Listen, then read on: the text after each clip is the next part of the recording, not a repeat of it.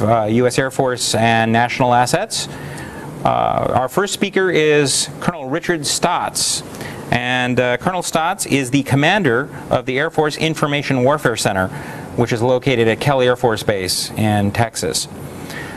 Following him, we'll have a presentation from Jerome Webb, who's chief of the Air Force Information Warfare Center's Threat Analysis section, and he's an expert on various kinds of computer-oriented threats. And unfortunately, he's wearing the wrong tie today. Uh, you'll see when he's on camera. Uh, and then uh, bringing up at the end of the presentation is Captain Matt Beebe. Uh, he's a countermeasures engineer with the Air Force, and he's also the program manager uh, for the work that's done with the Automated Security Incident Measurement Tool, the A S I M tool, that the Air Force uses worldwide to protect Air Force computer systems.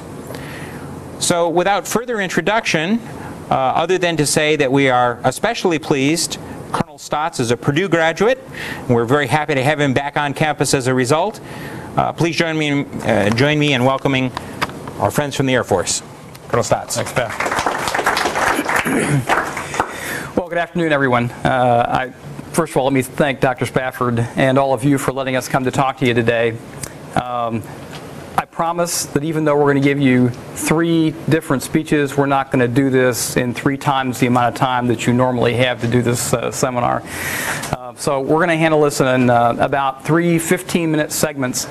If you have questions as we go through the presentations, please don't hesitate uh, to ask us. It'll be easier if we address those as we go than trying to hold everything until the end. So what are we going to do for you today? First of all, I'm going to put some things in context for you, because you need to understand what it is that we do in the Air Force and how we do it in what we call information operations and information warfare. So we'll talk a little bit about doctrine, which I know is just going to thrill everybody, uh, and a little bit about why we do what we do, our thrust and our intent, just so that you understand uh, why we are so interested in computer network defense. Then uh, Jerry Webb's going to talk to you about the threat. And then Matt Beebe is going to come up and, uh, and talk to you about our defensive tools. So who are we at the Air Force Information Warfare Center? First of all, uh, we do everything from the uh, development of technological solutions, solution exploration in response to identified requirements, all the way through the fielding and sustainment of those tools in conjunction with our uh, Air Force counterparts at uh, Electronic Systems Command. Now, we do that, uh, first of all, by understanding what the threat is, and that happens at the Information Operations Analysis Division, uh, one of the uh, divisions that Jerry is in. Um, identify what the vulnerabilities are, both our adversaries' vulnerabilities, but also our own U S vulnerabilities. Uh, and then we pass those to the technology folks, and they uh, develop capability to help us to defend ourselves from uh, attack. We also have a, uh, an operations group, the three eighteenth Information Operations Group, which is responsible for teaching Air Force operators how to use information operations technology. We have a test squadron which tests the technical capabilities to make sure that the things that we do are replicable over time. Uh, we have an electronic warfare squadron which does modeling and simulation work for us. A, an aggressor squadron which actually emulates uh, the red threat uh, against installations in the Air Force, so that we can again determine what our vulnerabilities are. And then we have a, an organization, the, the twenty-third Information Operations Squadron, which is responsible for developing our tactics, techniques, and procedures. So what I thought I'd do is um, give you a briefing like this.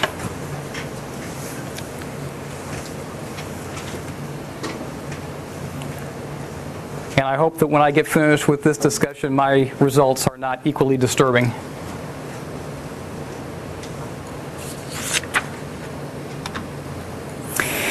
Okay, in uh, nineteen ninety-three, just shortly after Desert Storm, General Glenn Otis, who was the commander of the Army um, Tactics and Doctrine School, made this statement. And the thing that is of particular importance here is his assertion that the combatant that wins the informa- information campaign prevails. And that is particularly true. And you'll see that the Air Force, as we have gone from the nineteen ninety-two, nineteen ninety-three timeframes through to today, have actually developed doctrine and are increasing our understanding of what it means to, to fight in the information arena. Um, I'm going to show you a short video clip here in just a moment. But the, um, the video deals with the Somalia Uh, operation.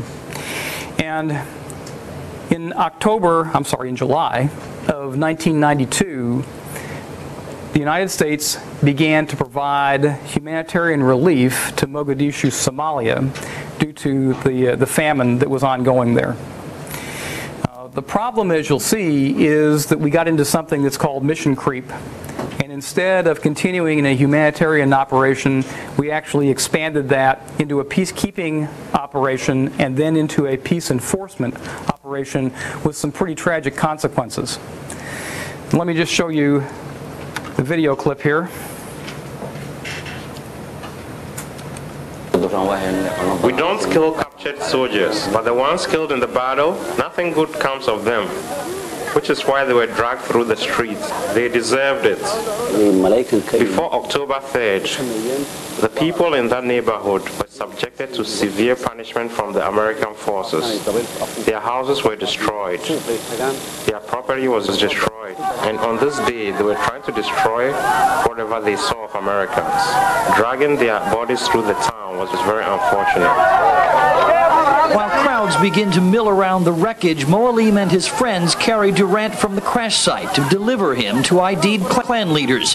Half a mile away, the battle still raging. In October of nineteen ninety-three, there was a warlord named Mohamed Farrah Aidid who was in control of Mogadishu, Somalia. As the U S continued to pump supplies into Mogadishu, instead of those supplies, medicines, foodstuffs being given to the people that needed them, Mohamed Farrah Aidid and his thugs would steal the food and either sell it on the black market or keep it for themselves. That was obviously an unacceptable situation. And so uh, the United Nations first said, Uh, we need to secure the lines of communication, the ways the food uh, and medicines get out to the people, and the ports. And so they began that. That resulted in increased attacks from the warlords and their groups. Subsequent to that, the United Nations said, we need to actually capture Mohamed Farrah Aidid. The result of that capture attempt was the video that you just saw.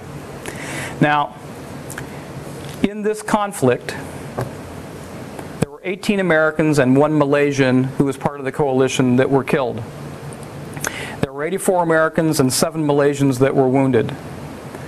There were three hundred twelve Somalis that were killed, and over eight hundred Somalis that were wounded. Now, loss of life here was tragic. And certainly, if the intent is to avoid that in the future. Those kinds of confrontations are not helpful. But from a military standpoint, that's a seventy-five to one ratio, uh, Somalis killed or wounded to coalition forces killed or wounded. And so if you look at this purely in a traditional military light, that's a military victory. But three days after this aired on C N N, President Clinton withdrew all U S forces from Somalia. Now, why was that? It was because we had won the tactical campaign, but we had lost the strategic information war. The people in the United States were not prepared for this kind of involvement.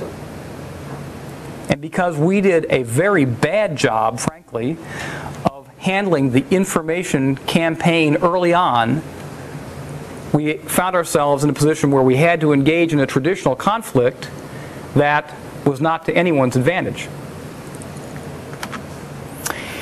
So out of those two um, confrontations, Desert Storm and Somalia, came the Air Force doctrine on information warfare. And you'll note that information operations deals with both sides of the coin. It deals with the gain and exploit pieces of information, and it deals with the attack and defend pieces. The gain and exploit is intelligence, surveillance, and reconnaissance, precision navigation, weather. The attack and defend falls into the offensive and the defensive regimes. Now, what's different about those regimes? Because frankly, um, psychological operations, electronic warfare, deception, those kinds of things have been around for millennia. Uh, the Trojan horse is a great deception operation. So that's not new. What is new? I don't need to tell you that what's new is the computer revolution, and it is a revolution. I also don't need to tell you that processing power doubles every eighteen months or that memory size triples every eighteen months. You guys know that. But the impact that that has on us is significant, and what you may not realize is that seventy-five percent of military communications occur over a commercial background, backbone. Now that's a significant amount of unclassified but sensitive information, logistics information, for example, that travels across that, that internet. Uh, also, something that's very new to us for the first time is that the military used to drive technology and innovation, and that's not happening today. The commercial market actually is driving the technology revolution today. And so there is a um, almost a one hundred eighty degree shift in our relationship to technology today. Um, just some additional statistics to let you know why we are concerned. First of all, um, during Solar Sunrise, and I'm not sure if you're familiar with that term or not, but uh, Solar Sunrise was an Israeli hacker and two California teenagers that uh, got together to affect the internet. In that process, in February of uh, ninety-eight, eighty-eight Air Force bases were attacked. Subsequent to that, in uh, between June and February we had, of ninety-eight again and, uh, and ninety-nine, we had nineteen Air Force systems attacked, but we lost five point five gigabytes of information. Now if you think about that, that's enough eight by eleven typewritten single-spaced pieces of paper to stand three times the height of the Washington Monument. That's a lot of data that was exfiltrated from Air Force and Department of Defense computer systems. In nineteen ninety-nine, viruses have grown at a rate of forty-two percent greater than they had previously. The cost to, to businesses in the area of about twelve billion dollars from that. Um, we've also seen the Chinese attack the uh, Falun Gong using various websites to, to do that. Uh, and you know about the, uh, the love bug. Uh, twenty-four hours, it was around the world, knocked out forty-five million computers, cost eight point seven, give or take a couple of hundred million here or there, uh, billion dollars worth of damage. That's uh, pretty significant. But our thought process says that the information warfare and the things that we are about are not about the systems themselves. Rather, they are about how we shape the perception of an adversary. How do you shape that? How do you deter action that the U S government does not want to have happen? And all of the uh, The systems that we use today are absolutely dependent upon information and information technology. Whether it's in our Air Operations Center, that's the planning hub, or whether it is in our aircraft or even our munitions or any of our computer tools, it's all uh, computer dependent, and because of that we have a, an extensive vulnerability as well. We're also working on a concept that's called effects-based targeting, and what that means to you is that it's not the type of weapon that you use or even what you are targeting necessarily that's important. It's the effect that you're trying to create that is all important. And so if we are doing something, using some force option uh, to take down a command and control system, that is an information operations attack. Whether that is uh, dropping a bomb on a bridge to take the cables that run across that bridge out, or whether it is doing some electronic warfare and, and jamming a communications uh, relay tower. All of that is information attack. Now, what that means is, from our perspective, we have to have very, very precise, extremely refined information uh, about um, the area that we are going to attack. Uh, and conversely, those things that we are going to defend. The gentleman standing is obviously a Purdue graduate, and the guy on the ground must be from I U. Or conversely, Michigan.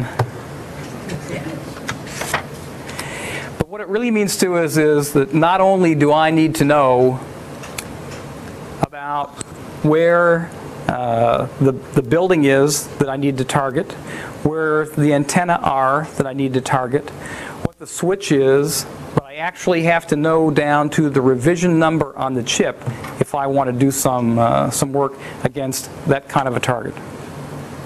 That's extremely precise information. Now, today we're in an evolving process.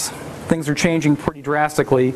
Um, we do an awful lot of manual integration still today, and that is very cumbersome. It's very, very difficult for us to take in the huge volumes of data and information that are out there and make something meaningful from those. Um, we have classification problems, of course, that hinder our efforts. But the real thought process here is, how do we shape and deter? How do we uh, prevent ourselves from having to get to the point where we default to a traditional kind of a conflict? How do I leverage an adversary so that I can um, get that adversary to change a behavior that the United States government has said is unacceptable without having to go in and use uh, kinetic energy weapons to make that, that point? And so what we're talking about here in the final analysis is information operations as an integrating strategy, something that takes all of the various force options that are available and allows you to selectively execute those force options when they, uh, the time is right and the uh, opportunity is there. So we're talking about interdisciplinary warfare here.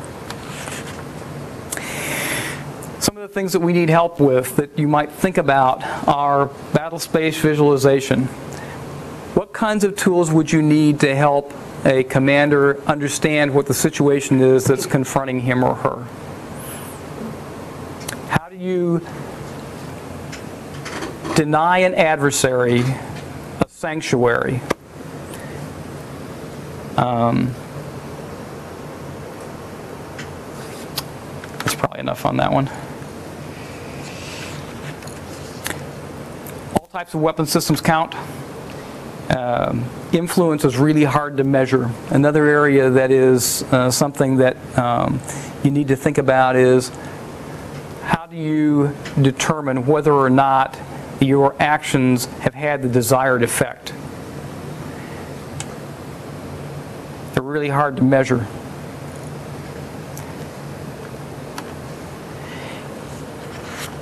And these are the kinds of tools, the kinds of, uh, of disciplines that we have, just as a way of uh, a review, to look at, to use, to exercise, to try to help uh, to affect our uh, adversaries and, uh, and create different conditions. And I just wanted you to see what some of those adversaries are saying.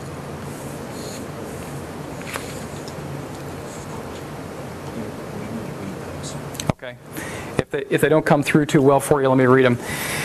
For example, the harvest in the mother of battles has succeeded. The greater harvest and its yield will be in the time to come. Saddam Hussein following the Gulf War.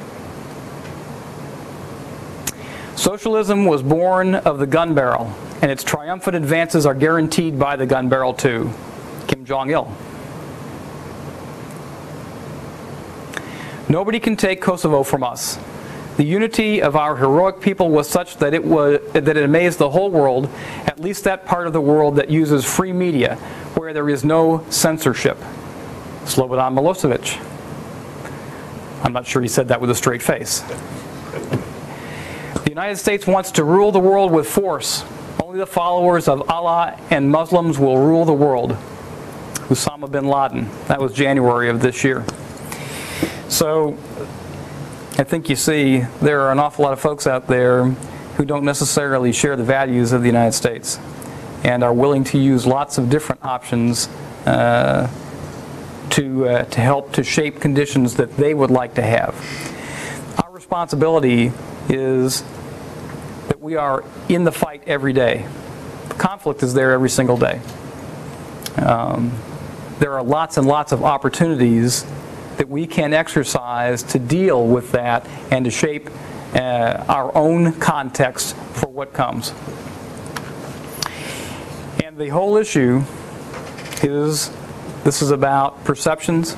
It's about influencing the attitudes, uh, the mind of the adversary to try to get them to align themselves with a course of action that actually is conducive to U S policy.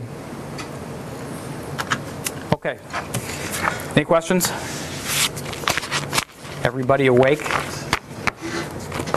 Okay, sounds good. We're going to turn you over to Jerry Webb, and he's going to talk about the threat.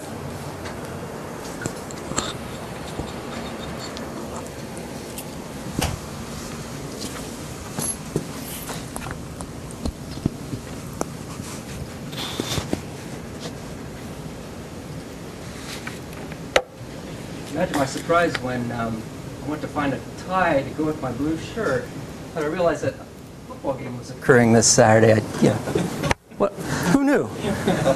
Anyway, um, I hope that I'm, I'm sure that notches me down just a little bit, and and the fact that I'm going to tell you that I'm an intelligence analyst probably takes me down a little bit lower on the on the uh, respect scale, but uh, I wanted to speak a little bit to tell you about. Um, perception of threats to information systems, primarily hackers, and what we're doing at the Information Warfare to mitigate that um, through the analysis of the activities that we see occurring uh, against Air Force systems. As you can imagine, the dynamics of the environment make um, our particular job very uh, difficult, very intriguing at least, and uh, we've come up with some unique ways that we think will help in our ability to try to identify the human element behind the electronic attacks that we're seeing right now.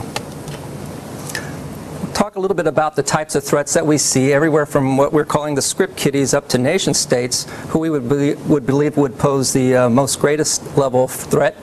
Uh, look at some of the analysis challenges that we have in trying to identify that human element, and then again our approach at, at how we want to, uh, to try to do that.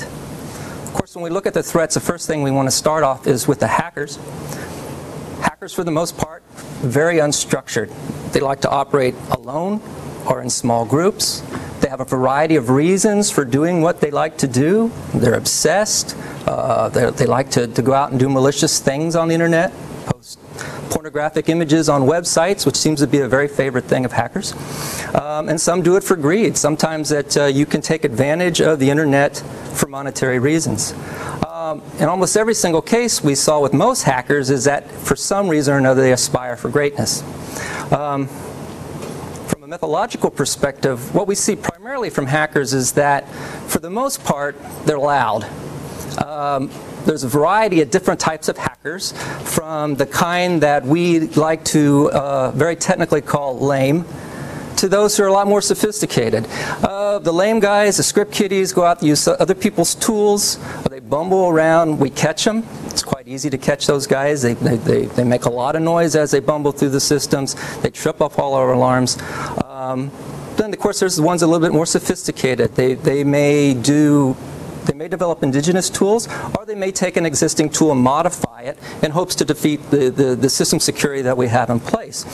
Um, for, for the most case, a lot of copycat going on, and for the most case, in almost every single um, incident that we've seen with hackers, they make mistakes. And, and uh, the trick is really try to identify those mistakes and take advantage of it. Another kind of threat that we're seeing of late is something that we are beginning to call hacktivism. And that's kind of a transnational related threat. It's mostly politically motivated. This kind of threat is usually, uh, usually occurs uh, from groups. and um, they want to be seen, they want to be loud, because they have a message that they want to get across to you. We uh, disagree with this political opinion, or we disagree with this particular action, and we're going to demonstrate that through our actions over the internet. Um, web face-to-face mints, uh, email spamming, some sort of destructive uh, type of payload like a virus. These are the kind of things that they want to um, inject upon particular systems to send out a message. And a good example of, of, uh, of a hacktivist type of activity occurred after the uh, bombing of the Chinese embassy in Kosovo last year. Uh, soon after we saw that, we saw a, a dramatic rise in activity coming from uh, I S Ps in China. Web defacements, um, uh, some denial of service types attacks, and it was as a result of, of the Chinese people uh, responding to the bombing of their embassy, which I guess is understandable. The unique thing about that particular uh, activity was the fact that the Chinese government uh, takes great pride in their attempted ability to secure and monitor their own systems. And we had to know for some reason that, that um, the Chinese were at least aware, the Chinese government was aware of this activity, and it, it appeared that they chose to do nothing about it. Uh, it's, it's kind of the, the same question that comes about with, um, with the uh, protests against the Chinese embassy. Uh, it occurred, uh, the Chinese government knew that it occurred, but they didn't do anything about it. So the question is, with the Chinese government, were they handing the, the, uh, the protesters the bricks and the paint, or were they standing back and just letting it happen? Same thing kind of applies here. Were they, were they behind this, or were they just letting their citizens uh, do this kind of activity? And of course, the, the, the more serious type of threat that uh, we have to contend with are the, the threats from nation states. This is, this is the structured opposition that we may face. Um, we see, or we expect to see, this kind of opposition or this kind of threat come as a means for collecting information, because we would expect an, uh, a, uh, a uh, structured organization like a nation state to take advantage of the dynamics of the internet, internet to go out and gather information, or as a means to conduct war.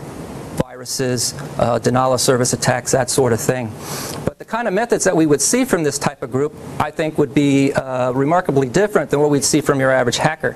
We think their active activities would be very methodical, uh, low and slow, what we call it. Try to do very stealthy types of probes, stealthy types of techniques that cannot be detected by our sensors. Um, they would follow a doctrine. Would basically have a script spelled out for them that they would follow, um, and maybe develop unique or um, unidentifiable tools that we can't pick up. Their operations, we would suspect, would be very, very sensitive, so it would be very, very difficult for us to, to pinpoint uh, a structured activity, as opposed to the hackers who are very, are relatively easy to predict. And of course, uh, Colonel Stotts went over viruses uh, fairly extensively, but this is another kind of unique threat that we must face. And viruses, of course, could occur across the spectrum, from your hacker types up to somebody more, more structured.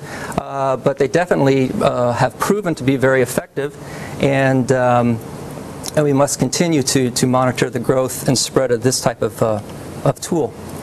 So what really are the commonalities of the types of threats that I've seen so far, or if I mentioned so far? What, One thing that we can be certain of is that before any kind of a threat on the internet is going to occur, there's going to be the existence of certain precursor events.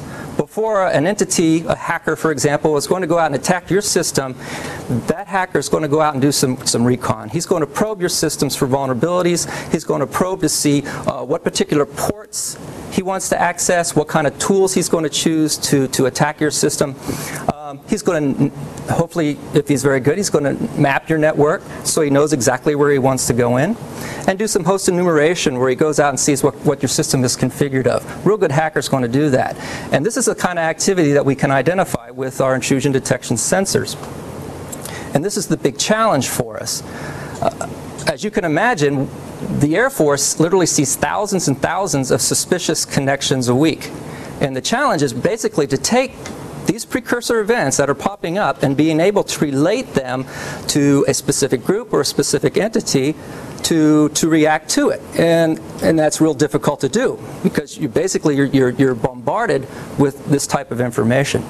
And, but it's really essential that you do that, because the end result is computer network attack, and that means it's too late. It's already occurred. and you do mop-up, and you find out what happens, and you try to make sure that that doesn't happen again. So really the challenge to try to take those precursor events and make some sense of them um, is something that we're trying to do at the Air Force Information Warfare Center. We really look at it from two, basically three perspectives on, on addressing the challenge of, of uh, analyzing and profiling the threat. Uh, first is threat identification.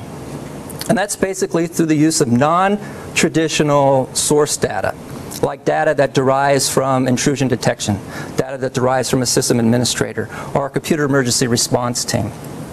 Um, that helps us to identify those precursor events. And by understanding those precursor events, we can then com uh, compare that with traditional threat data, which would come from, say, law enforcement, criminal investigations, um, to help us relate the two and provide indicators that we can then take back to the, the, uh, the defense community, the, the information assurance community, to help them ensure that their systems are protected in the future. And the one thing that's really critical in what we do here is the need to share this data. Um, and, and that's always been a problem. Um, a lot of uh, distrust and dis discernation between law enforcement, the Depart Department of Defense, and the commercial community. Uh, there is still a level of mistrust between those organizations, and rightly so, because we all have different jobs that we must do. But what's critical is that we need to, to determine some way or come up with some way that we can share certain elements of data uh, to ensure that we can protect our systems across the board. Uh, Often we see if, if a certain threat or a certain hacker will hit an Air Force system, that certain same hacker is going to hit a Department of Defense system, a, a U S government system, or a commercial system. And if we don't work together to try to identify the pattern of activity, then the hacker has won the battle. So what do we do? One of the things that we're doing in the Information Warfare Center is uh, attempting to analyze from a, uh, a threat perspective Uh, specific threats or specific events that occur against Air Force systems. When the Air Force Computer, Computer Emergency Response Team identifies a specific event, say a P O P three probe um, against a specific Air Force base, if that event is determined at the time to be initiated from a foreign host, and again, I'm an intelligence analyst, um, U S law prevents me, and rightly so, from invest investigating activity that occurs uh, within the United States. That is the uh, jurisdiction of law enforcement.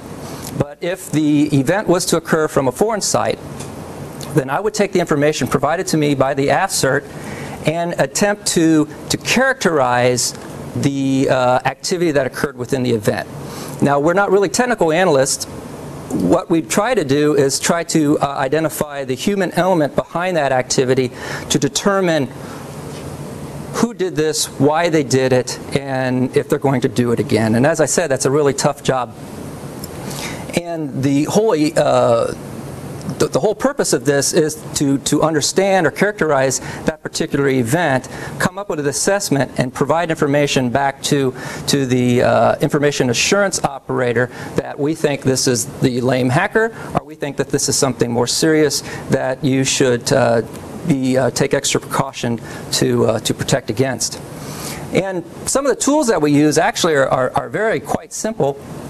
Uh, we take advantage of a lot of the open source research tools that are available to us on the networks. Um, again, trying to characterize, try to identify who's behind the activity. Oftentimes we're not successful, but we'll take advantage of all the tools that we can, we can get our hands on Um, to try to, again, characterize the, the, the individual or the organization behind the activity. Everything you see here is freely available on the internet. Um, it's non-intrusive. It can't work unless the, the system that we are, we are doing analysis on uh, prevents us from using them. But if they do, we will take advantage of it. Certain things like, like dig and N S lookup. The mostly certs will identify activity based on I Ps. And um, they, they see the activity, they identify what it is, they take preventive steps to, to uh, make the activity cease and to prevent it from occurring again. What they will do to us is they will provide us with the I P, and then we try to look it up and see who it is. Um, we also use Whois to do that. Basically go out, we'll take a per particular I P, relate it back to an organization, so we, we get a human face behind it. Then we will look at our database or at uh, intrusion detection logs to determine if um, activity from that particular I P has happened in the past. So we start to see if, if it does exist, any, any trends or patterns that may occur. We'll go out and ping the system to see if it's alive. Maybe the system administrator, because we suspect that this particular system that we see the event is coming from is also a compromised host, probably about a ninety-five percent chance of that. We'll go see if that system administrator identified a problem and turned the network off. Then we'll finger the system, and that's, that becomes very, uh, a very useful tool, particularly if you can identify the event as it occurs. If you can do that, and you finger the system right away, you can see who's logged on. And by identifying who's logged on, there's a chance that one of the perpetrators is one of those people. Now, of course, a good hacker or a good intruder can mask their identity using the finger system, but we'll take advantage of it anytime we, we can and, and, and run with it. Um, Also do traceroute. Traceroute is a very useful tool because you can trace the, the route of the packages or the packets as they go from what we call the initiating site, the, the site where we see the event, up to, to the target site. And if we don't have a lot of information on that endpoint, we may be able to find information on the, the next point where the packet had, had gone. So that becomes a very useful tool. Also, of course, we surf the web. And this is very useful for us, particularly when we're going after hackers, because hackers, for the most part, like to talk. And they like to let everybody know how great they are and how successful they are. So we'll take advantage of that. Um, another good tool that we like to use is Usenet. And that becomes very, very, uh, it's a very successful tool for us too, because again, as I said, hackers like to talk, and we're going to take advantage of that. And if hackers have a particular uh, uh, chat room or a, a news group that they like to participate in, they will post a message, and of course that message gets archived, and a lot of, um, there's a lot of websites out there will, that will allow you access to that archived data. In this particular case, we had an incident about a year and a half ago uh, from a, uh, an individual called himself Zoomer. And if Zoomer's online, you can take notes because we got you. Um, Zoomer did a, uh, he hacked a web page that belonged to the United States Air Force. And it was a very simple web hack. He, he just put up a black screen with his, with his emblem and said, "You were hacked by Zoomer," and that was it. And we were asked by the A S R to try to identify who Zoomer was. And all we had to go on was Zoomer. So we went into um, a news group, queried Zoomer, and we, we found tons of hits. Now, oftentimes hackers use the same name uh, to, to, uh, as, as their identifier. But in this particular case, we were able to link Zoomer up, and I know it may be kind of hard to see, Zoomer up with this individual, um, up where it says author Killer Sequel. Uh, we believe that Killer Sequel and Zoomer were the same guy for two reasons. Primarily, uh, he was using the same I C Q number. So he's going to the same chat room all the time. And the other reason was he was using the same bogus email address, reactor Yahoo. Most hackers like to do that. So, okay. And we also thought, well, it's kind of suspicious at this particular message because it says, "Hello all, I'm from Russia, and I need a photocopy of a credit card to commit fraud." So we think, yeah, okay, this guy's a little suspicious. We also don't think he's too bright, but he's a little suspicious. But as I said, what we try to do is, is when hackers are young, they often make mistakes. And we found what Zoomer did in his mistake, because we, we, we end up taking that particular message and we reverse the header. And by looking at the header, we determine the actual origin of his email. And this particular site, it's a university in Saint Petersburg, Russia.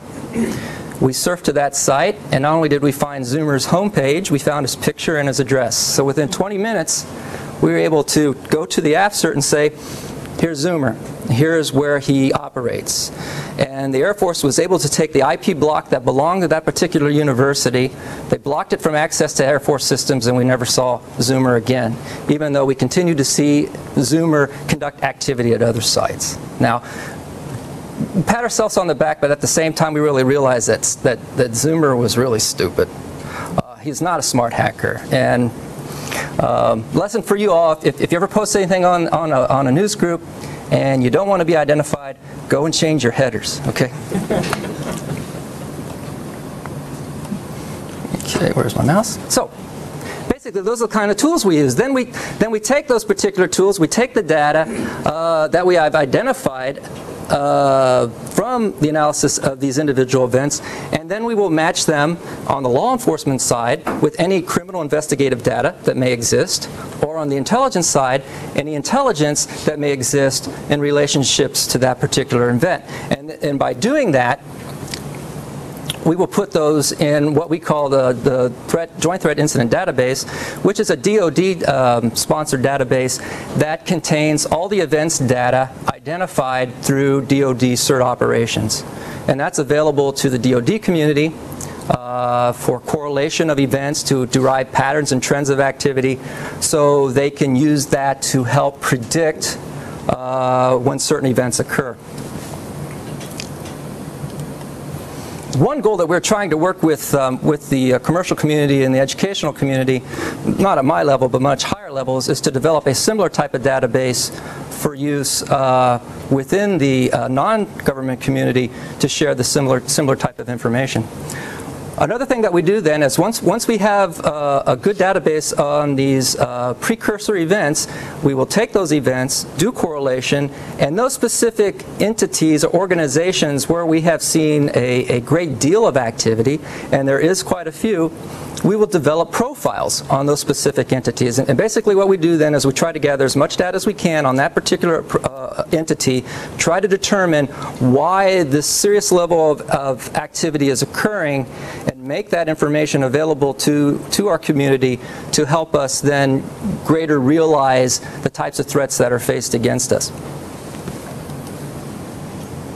And of course, the whole goal of, of doing all of this is to provide adequate warning to the information assurance operational community. Um, if you correlate precursor events, Um, develop threat profiles, and you share that information across the board, then that'll help us try to identify the who, what, when, where, and why of the kind of events that we're seeing. And that's really the ultimate goal. Uh, we need to be able to predict the activity before it occurs so we could take the proper defensive actions to ensure that our systems are secure. And of course, rapid dissemination um, to, in our case, our commander, uh, to our information assurance organizations uh, is, is the ultimate goal. Because, you know, the, the stuff happens in milliseconds, and, and it's really critical for us to be able to respond in milliseconds so we can make sure that, that the security of our systems is, is, is ensured. Um, and um, that's pretty much my pitch, and um, now I'm going to pass this over to Captain Matt Beebe, who's going to talk to you about the, the, uh, the systems that we use now to try to detect these events. Thank you. Uh, I am Captain Matt Beebe, and let me... the slides loaded up here. We're just going to give you a brief overview of some of the uh, intrusion detection tools that we use in the Air Force, kind of what that allows us to do as far as some, some of the capabilities we have, and also get kind of wrap up with a quick overview of some of the over-the-horizon technologies that we're looking at and some of the weaknesses that we still have that we're not able to uh, accommodate, some of the things that you may want to think about in research initiatives and that sort of thing. Um, I guess I ought to brief that. Obviously, no defense is impenetrable. You know, we, we know that we wouldn't be here as network security professionals if that were not the case. But one of the things that we, we find interesting in a lot of our analysis of network security incidents is that only about fifty percent of the ones that be, rise to the level of an incident are detected through an intrusion detection system of one sort. The other half of them are either alert system administrators looking at logs, that sort of thing, or there are additional boxes that were found during the research of, of one incident, and it turned out there were three or four other boxes hacked during that um, same incident. Not real good uh, statistic for a guy in my business trying to build an intrusion detection system. Um, so really what the thrust of our research is in, in the technology exploration that we do at the center is to try to develop methodologies to detect suspicious activity, and a lot of that is false positive prone, but then determine analysis methodologies where we can turn that suspicious data into information being either uh, correlated activity and doing that type of analysis. And that's a difficult challenge that we uh, put forth. We believe we got some tools that are helping us do that, but it's still a, a difficult problem to solve. Some of the unique mission needs, you know, we're very similar in the in the tool sets we use as the commercial entities are, but we, uh, being in the Air Force and the military has a little bit different uh, take on how we do network security and computer network defense. That real-time situational awareness is very important to us. We can't find out two days later that we were hacked at a system. Um, hier hierarchical correlation. I need to be able to send up to decision makers that this event is happening on the East Coast and the West Coast at the same time, and we do believe it's from the same source. That factors into if, if somebody is trying to cancel a mission, you know, scrub a sortie, um, keep, keep our, our jets from spinning up to go drop bombs, those types of things. Um, if we're being targeted in a specific manner, we need to know about that, um, and of course as soon as possible. Also, Jerry talked about the precursor events, that low and slow uh, probing and mapping of networks. It's very easy to do that stealthily nowadays. A lot of tools out there commonly available. Um, some of you may have used the tools, in a, in, of course, in a research environment only, but they, they are very difficult to detect. However, they're not undetectable. Um, and of course, there's also multiple events I talked about. Um, and then new, new attack techniques. We really want to try to stay ahead of that bow wave, make sure that we're able to react in as near real time as possible when new techniques come out. You know, there were some, some different scanning techniques that they introduced in the latest version of N map that we had actually postulated were good ideas, and we had rolled those out into our, our code before uh, it was released in the latest version of N map. So we kind of felt good about that. But again, we're still playing catch up in most of the areas that we work. Um, now, of course, interoperability of network security tools is very difficult and ever-present problem. Uh, manpower intensive, we've got at the AFCERT uh, about forty folks dedicated on a given shift. Uh, it's a much larger organization than that, that are doing analysis trying to understand what's going on across the Air Force enterprise, which is, which is comprised of about one hundred forty um, different sensors out there, about one hundred eight physical locations. And then also being, being able to report that up in a hierarchical nature is one of the unique needs that we have. Maybe it's a little bit different than some of the commercial entities. Um, this kind of gives you a pictograph of the way it the way it works. We've got this intermediate level now that's that's coming online. It used to be that the bases sent their data right up to the AFCERT, and now we've got an evolving mission approach that involve that includes an intermediate tier at the MAGCOMs, or major commands. Um, so that it re relationship is evolving, and we can't necessarily at the AFCERT at the enterprise level lose visibility in the overall global perspective, because we are targeted at different sites at the same time as part of an overall information operation from an adversary, and it's important to be able to correlate that event. So I am, I am the program manager for the Automated Security Incident Measurement System, and we're in the process of rolling out a new version upgrade, which is both a software and hardware upgrade. It's actually been about an eight-year-old program where we've had infrastructure out there for that long, and that's, that's been on Spark-based equipment. Um, A S I M two point oh, that, that uh, infrastructure has done well, netted a lot of hackers, and, and it's, it's, it's really kept the pace with a lot of the commercial tools. With the A S I M three point oh rollout, we feel like we're doing some really neat things with that. Is we're actually built it to be an active device where it can actually participate in the network, much like a firewall would or router A C Ls would, be able to provide you a defense in depth strategy. Now, so what that allows us to do is, is provide commanders with a lot of flexibility, because not only can I block through static rules certain activity that I never want to see, but I can react to a changing threat environment by denying or shunning traffic that I've deemed abnormal or too suspicious. So that gives us the ability to be a relatively permissive environment and not restrict the operations, but also be able to react in a, in a quick manner, in a decisive manner, to keep traffic that looks intrusive, or maybe it's an, an exfiltration of data that's happening. We can cut that off midstream and that sort of thing, so we don't see those five gigabytes of data being transferred in one session and then have to play cleanup, close the barn doors after the cows all get out. Um, also, the, the capturing of session summary data, this is where we actually log all the raw packets to hard disk, and then a lot of that is archived. Some of it's expired, depending, like web traffic we don't keep for very long just because of the volume of it. But that allows us to put events in a context, to be able to say, now my sensor reported this, how, could, how can I determine if that's a false positive or a legitimate event? And the way you do that is by having the raw data available to you to be able to make that determination. So we, we, we kick that up through the sensor all the way up to our director. I've got some screenshots, kind of some of the technology that we're using a little bit later in the briefing. And then also have the ability to do session playback, give us that situational awareness of what really was going on. And that's really helpful to, because you can determine whether it's an automated attack or it's actually somebody sitting at, tapping at a keyboard. And that's helpful when you're judging your adversary, trying to figure out what they're attempting to do. So those types of things are very useful to have. And then, of course, the bread and butter of any intrusion detection system is its ability to detect an alarm and respond in real time to network security events.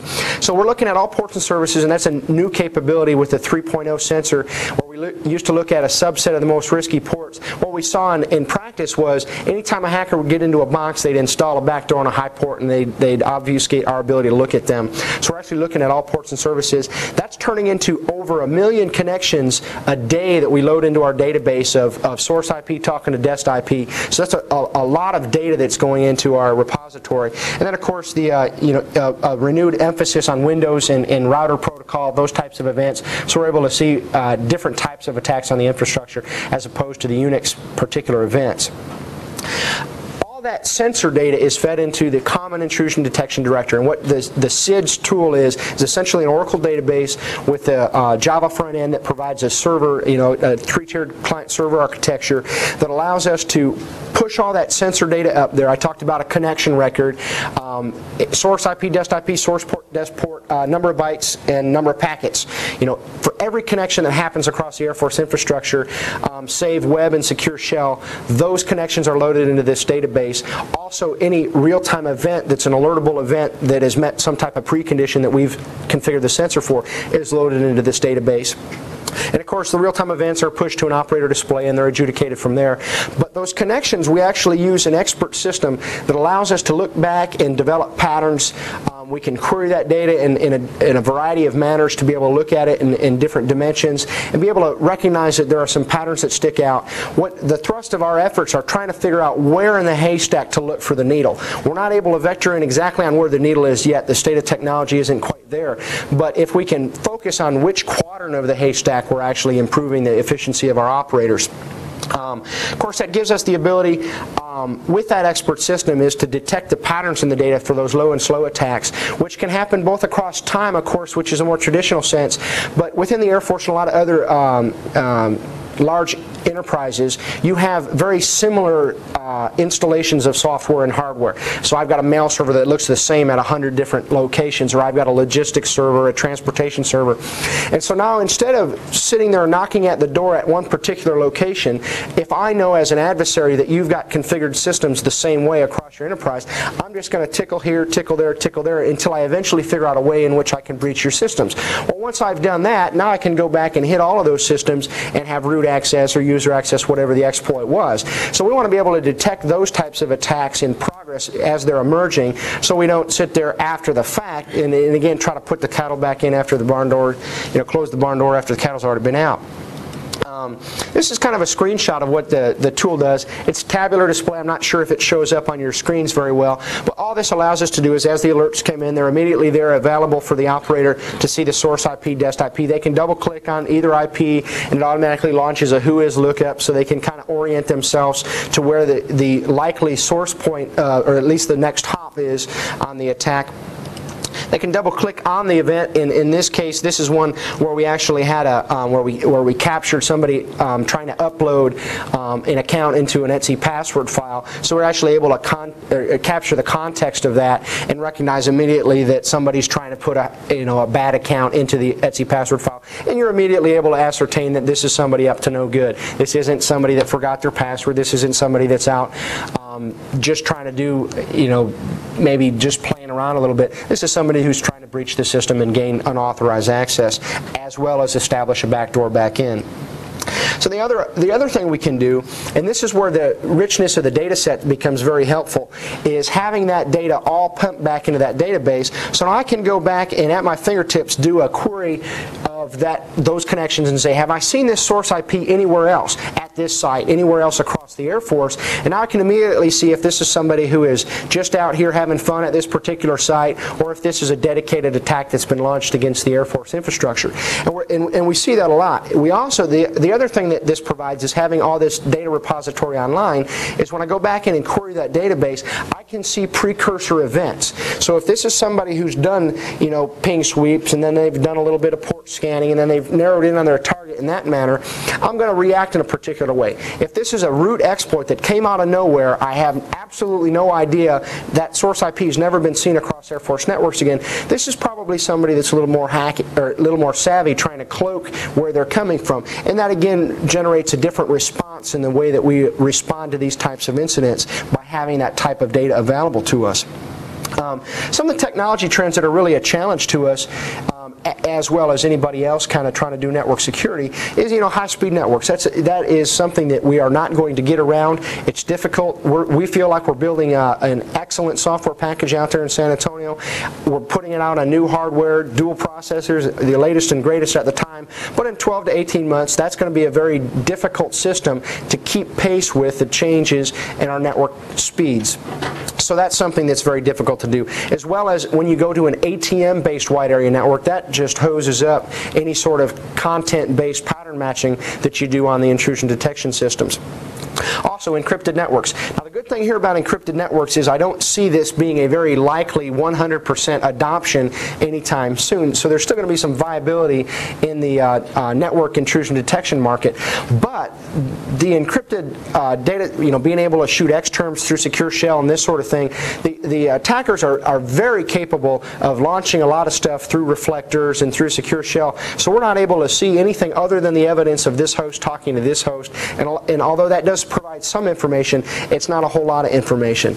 Um, of course, uh, telephony and the voice over I P, now we've got col you know, collaborative environments where the attackers are not just sending email back to each other, they're in chat rooms, they're talking, they're talking over the phone, and allowing themselves to launch a more effective attack against the infrastructure. Of course, backdoors, and that's always something that we're worried about being installed by malicious code, those types of uh, activities where somebody visits a web page and it actually has a, you know, a malicious code there that they unwittingly run on their machine, and now they've used turned their machine into a leaf node in somebody's denial of, of service infrastructure, distributed denial of service um, infrastructure. So those those types of things really provide challenges to us.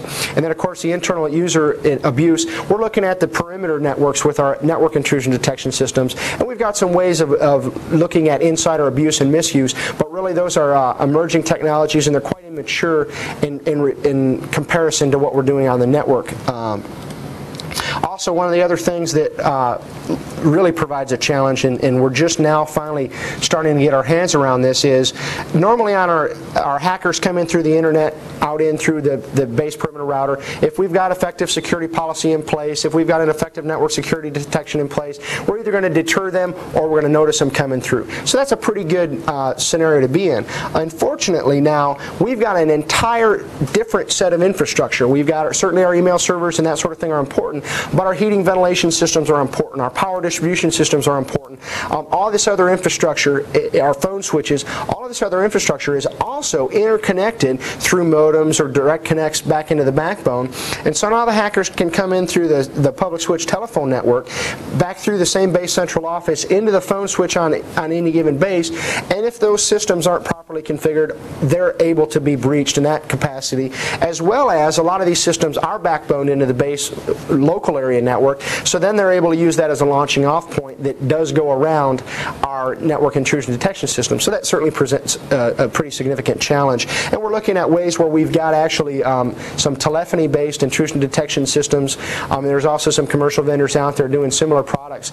So we're out there trying to partner and, and make sure that we're adequately protecting our P B Xs and our base switches in the same way that we looked at doing this about six, eight years ago as on our I P-based networks. Um, one of the other things that we're doing both with the telephony environment as well as um, the I P data networks is to try to pull these in, in into what's called in the military a sensor fusion environment, where we try to leverage each individual tool and make that a synergistic effort to be able to understand what's going on in our network and of course by extension provide better protection out to our network um, infrastructure. And that's through whether they're router, fire, firewall logs, um, the network, in, network intrusion detection sensor in the data that they report, um, host-based tools. You know, we use Accent Intruder Alert, um, also the uh, Tripwire products. Those types of tools out there provide a wealth of information, but right now they're stovepiped in their in their deployment. So we're trying to roll those in, and that's the common in the Common Intrusion Detection Director, is to be able to provide those all into a central repository, and then be able to give and take between those systems, better understand what is going on on your network, as well as be able be able to better adapt and provide recommend recommended courses of action to the senior leadership so they know what is the best approach to shoring up that weakness or that vulnerability. Um, and of course the intent there is to provide an enterprise-wide approach that can give us uh, uh, an adequate protection, you know, adequate basic level of protection, but the same time provide us the ability to know when somebody breaches the system and be able to react, understand, be able to do the battle damage assessment in cyberspace so we know how bad it was and be able to go back and provide after action capabilities for our, for our decision makers. And that concludes my portion of the briefing. We're, we are all available for any questions that you folks um, have for us. Um, we do appreciate, again, you taking the time to come out and listen to what we have to say, and we thank you very much.